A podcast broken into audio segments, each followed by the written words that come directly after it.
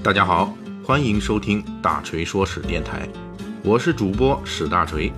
希望您也关注我们其他的历史和读书专辑，那里有更丰富的内容等着您。您也可以关注我的微信公众号“大锤说史”，在那里您可以伴着文字听我的声音。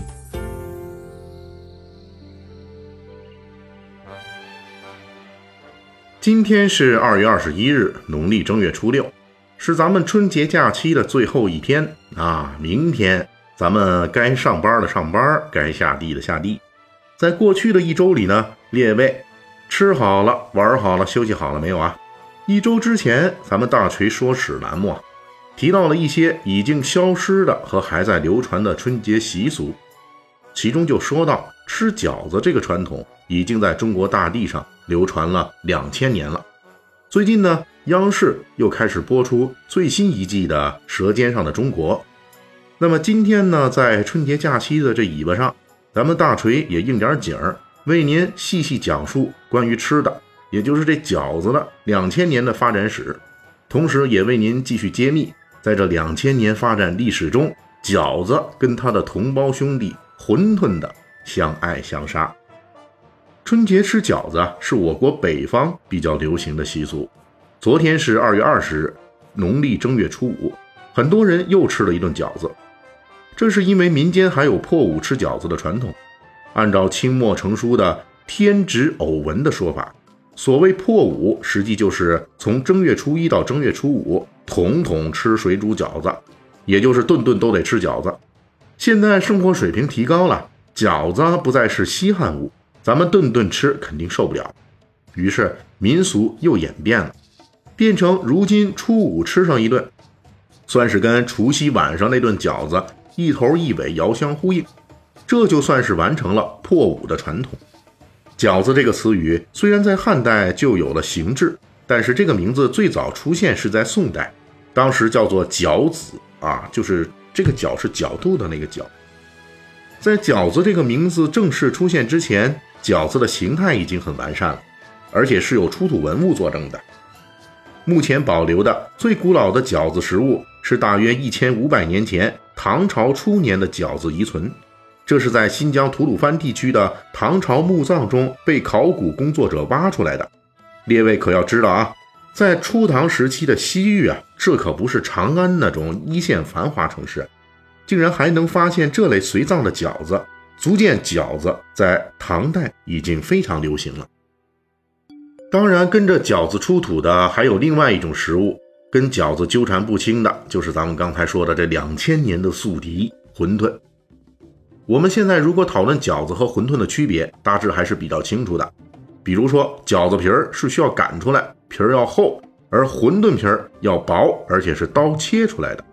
至于外形上，饺子皮儿是圆的。而这馄饨皮儿则是方形或者梯形的，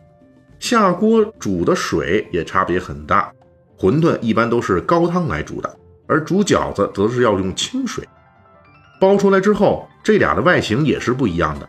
关于这一点，即便是在我们吐鲁番出土的一千五百年前的饺子和馄饨的实体文物中，也能够非常清晰地体现出来。这一千五百年前的饺子就已经是月牙形的了，比馄饨略大一些。而一千五百年前的馄饨，则是类似于人的耳朵的样子。虽然有这么多差别，我们在过去的文献中，一直到明清时期才能够分清楚饺子和馄饨；而在汉代到宋元时期的漫长时间里，饺子和馄饨常常是混称的。甚至于在一千六百年前的南北朝时代，第一次在文献中明确描述饺子的形状时，言之推用的是馄饨。他是这样说的。今之馄饨形如燕月，天下同食也。意思就是说，现在天下最普及的食物就是像燕月一样的馄饨，这种形状实际上就是饺子的形状。馄饨之所以能在千年历史中成为饺子的宿敌，不仅仅是因为馄饨常常被用来代称饺子，而且馄饨还跟饺子共享过一个目前已经退出现代语言界的名字，那就是牢丸。这牢丸两个字怎么写？啊牢就是牢固、坐牢的那个牢，丸呢就是药丸、肉丸子那个丸。那么这个词在古代饺子这个词汇出现之前，经常出现，唐代文献描写蒸饺和煮饺的时候，用的就是牢丸。为什么要叫牢丸呢？从字面意思理解，就是面皮包裹的非常牢靠的，不会露馅儿，不会流汁儿，牢牢包裹住肉馅儿的丸状面食。牢丸这个词汇在古代很多文献和作品中都是饺子和馄饨的统称，而且牢丸的普及时间非常早，在西晋成书的《禀赋》中就称赞牢丸，说它可以通冬达夏，终岁常吃，四时从用，无所不宜，唯牢丸乎？意思就是全年四季都能吃的方便食品。应该说，虽然在很长一段时间里，馄饨都是饺子的劲敌，但是从考古学的角度来看，馄饨实际上是饺子的祖先。饺子是馄饨在历史演进中精细化的一个分支。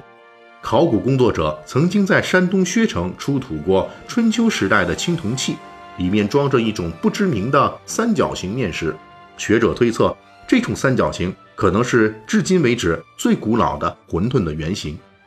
不过，这包呈三角形的食品，我们如果推测说是饺子，也不算离谱吧。最后，大锤专门解释一下，饺子为什么会从一种四季可以吃的点心，最终成为春节食品。这方面还没有完全能够说服所有人的统一说法，因此大锤在这里也只是转述一部分学者支持的观点。饺子正式成为春节食品，在初一食用，大约是在明代，而在明代之前。饺子只是一种比较精致的点心，一年四季都可以吃，并不是非要正月春节才能吃到。但是古代春节期间常常有正月前几天、除夕之后几天里不能动刀、不能做菜之类的传统。这一方面来自于春节习俗，另一方面更重要的也是一年到头之际，让在厨房忙碌了一年的做饭的人得到一个休息的时间。因此，春节期间就需要一种当家食品。这种食品应该具备几个因素：首先是方便烹煮，不要七碟八碗的多道工序；第二呢是方便保存，那寒冬腊月不容易变质；第三是保证味道，满足过年吃好吃的的心理；第四是比较精致，吃起来要够面子，不能跌份儿；第五呢是要比较普及，材料比较容易得到，不能像山珍海味那样稀奇古怪。而从一千八百年前的近代开始，就已经成为我国民众普遍性食品的饺子，正好符合这些标准。也正是在古代，饺子因为具备以上这五方面的优势，才从明代开始迅速成为了我国北方当仁不让的春节头号食品。